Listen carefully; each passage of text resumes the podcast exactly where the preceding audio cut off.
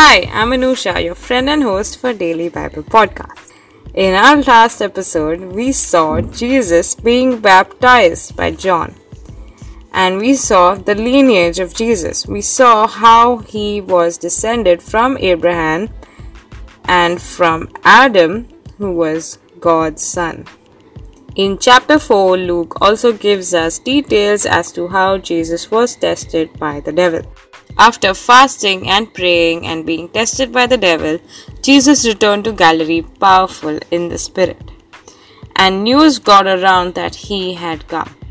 When he stood up to read in the temple, he was handed the scroll of the prophet Isaiah.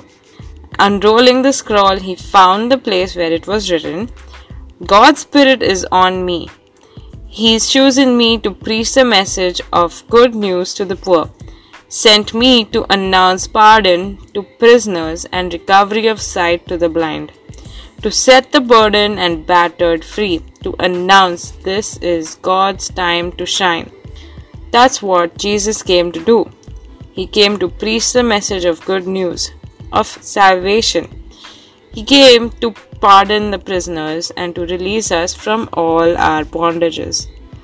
He came to announce that it's God's time and the time is here and now. Let's go as we read chapter 5 of Luke. Luke chapter 5 Push out into deep water. Once, when he was standing on the shore of Lake Gennesaret, the crowd was pushing in on him to better hear the word of God. He noticed two boats tied up. The fishermen had just left them and were out scrubbing their nets. He climbed into the boat that was Simon's and asked him to put out a little from the shore.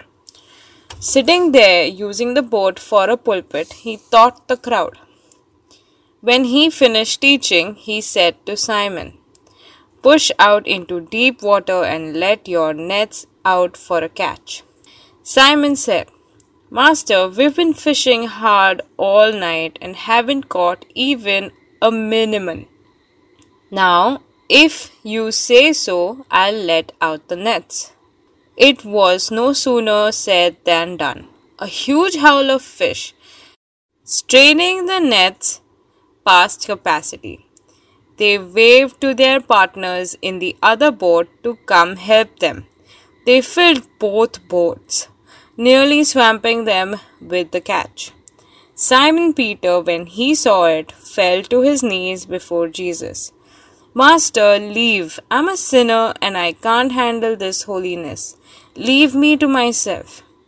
When they pulled in that catch of fish, overwhelmed Simon and everyone with him. It was the same with James and John, Zebedee's son, co workers with Simon. Jesus said to Simon, There is nothing to fear. From now on, you will be fishing for men and women. They pulled their boats up on the beach, left them, nets and all, and followed him. Invitation to a changed life. One day, in one of the villages, there was a man covered with leprosy. When he saw Jesus, he fell down before him in prayer and said, If you want to, you can cleanse me. Jesus put out his hand, touched him, and said, I want to. Be clean. Then and there his skin was smooth, the leprosy was gone. Jesus instructed him, Don't talk about this all over town. Just quietly present your healed self to the priest along with the offering ordered by Moses.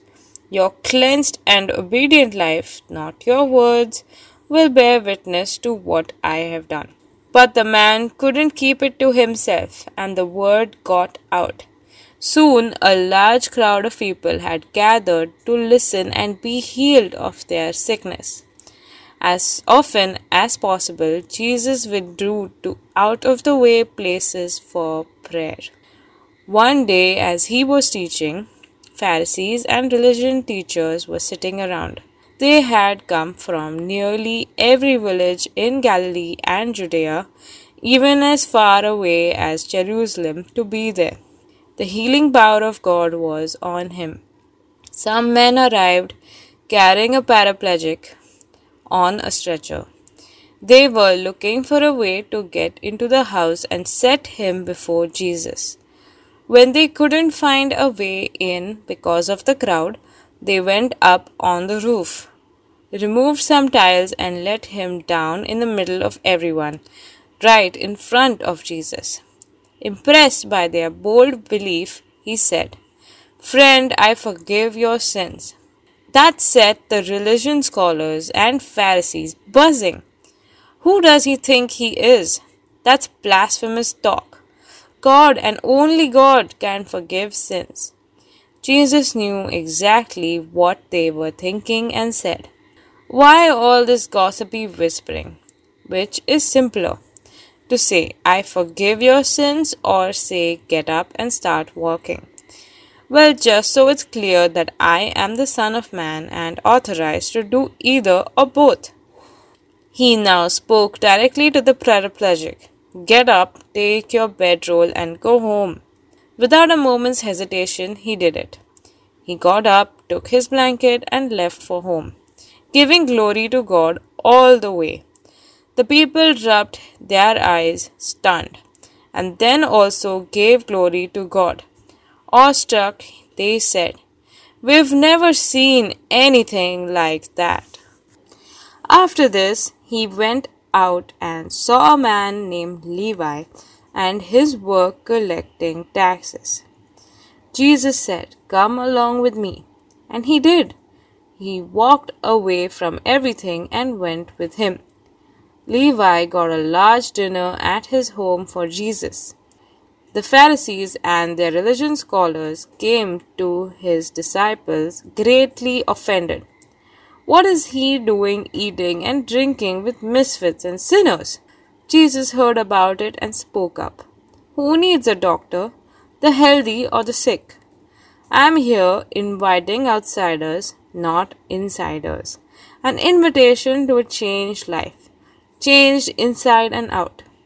They asked him, John's disciples are well known for keeping fasts and saying prayers. Jesus said, When you're celebrating a wedding, you don't skimp on the cake and wine. You feast. Later, you may need to exercise moderation, but this isn't the time.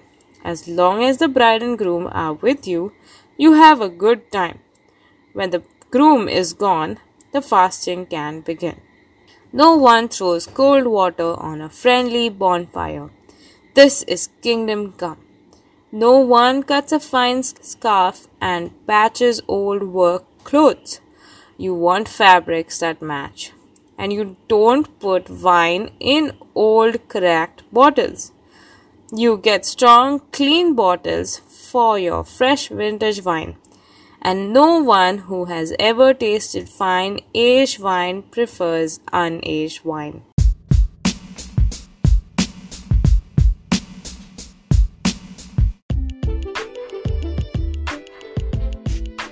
Let me tell you what's noteworthy in Luke chapter 5. Firstly, we see that Simon had been fishing all night and they hadn't caught anything. But when Jesus said, let out your nets. He had caught a huge amount of fish. It was more than he ever seen. And his boat couldn't handle the strain of the fish that came. Secondly, we see that Jesus invites Levi, also known as Matthew, to join him and to follow him. Jesus invites us to change our life and follow him. It's noteworthy here that Jesus always, as often as possible, withdrew out of the way places to pray. Well, if you don't withdraw to out of the way places and spend some quiet time to pray and meditate, it might get difficult. Every day seems difficult, and we may start getting overwhelmed with the things and people around us. So it's very important to spend some time quietly alone and pray. Here we see how Jesus heals the paraplegic man. He said, Get up and start walking. And he got up and started walking and went home, praising and glorifying God all the way.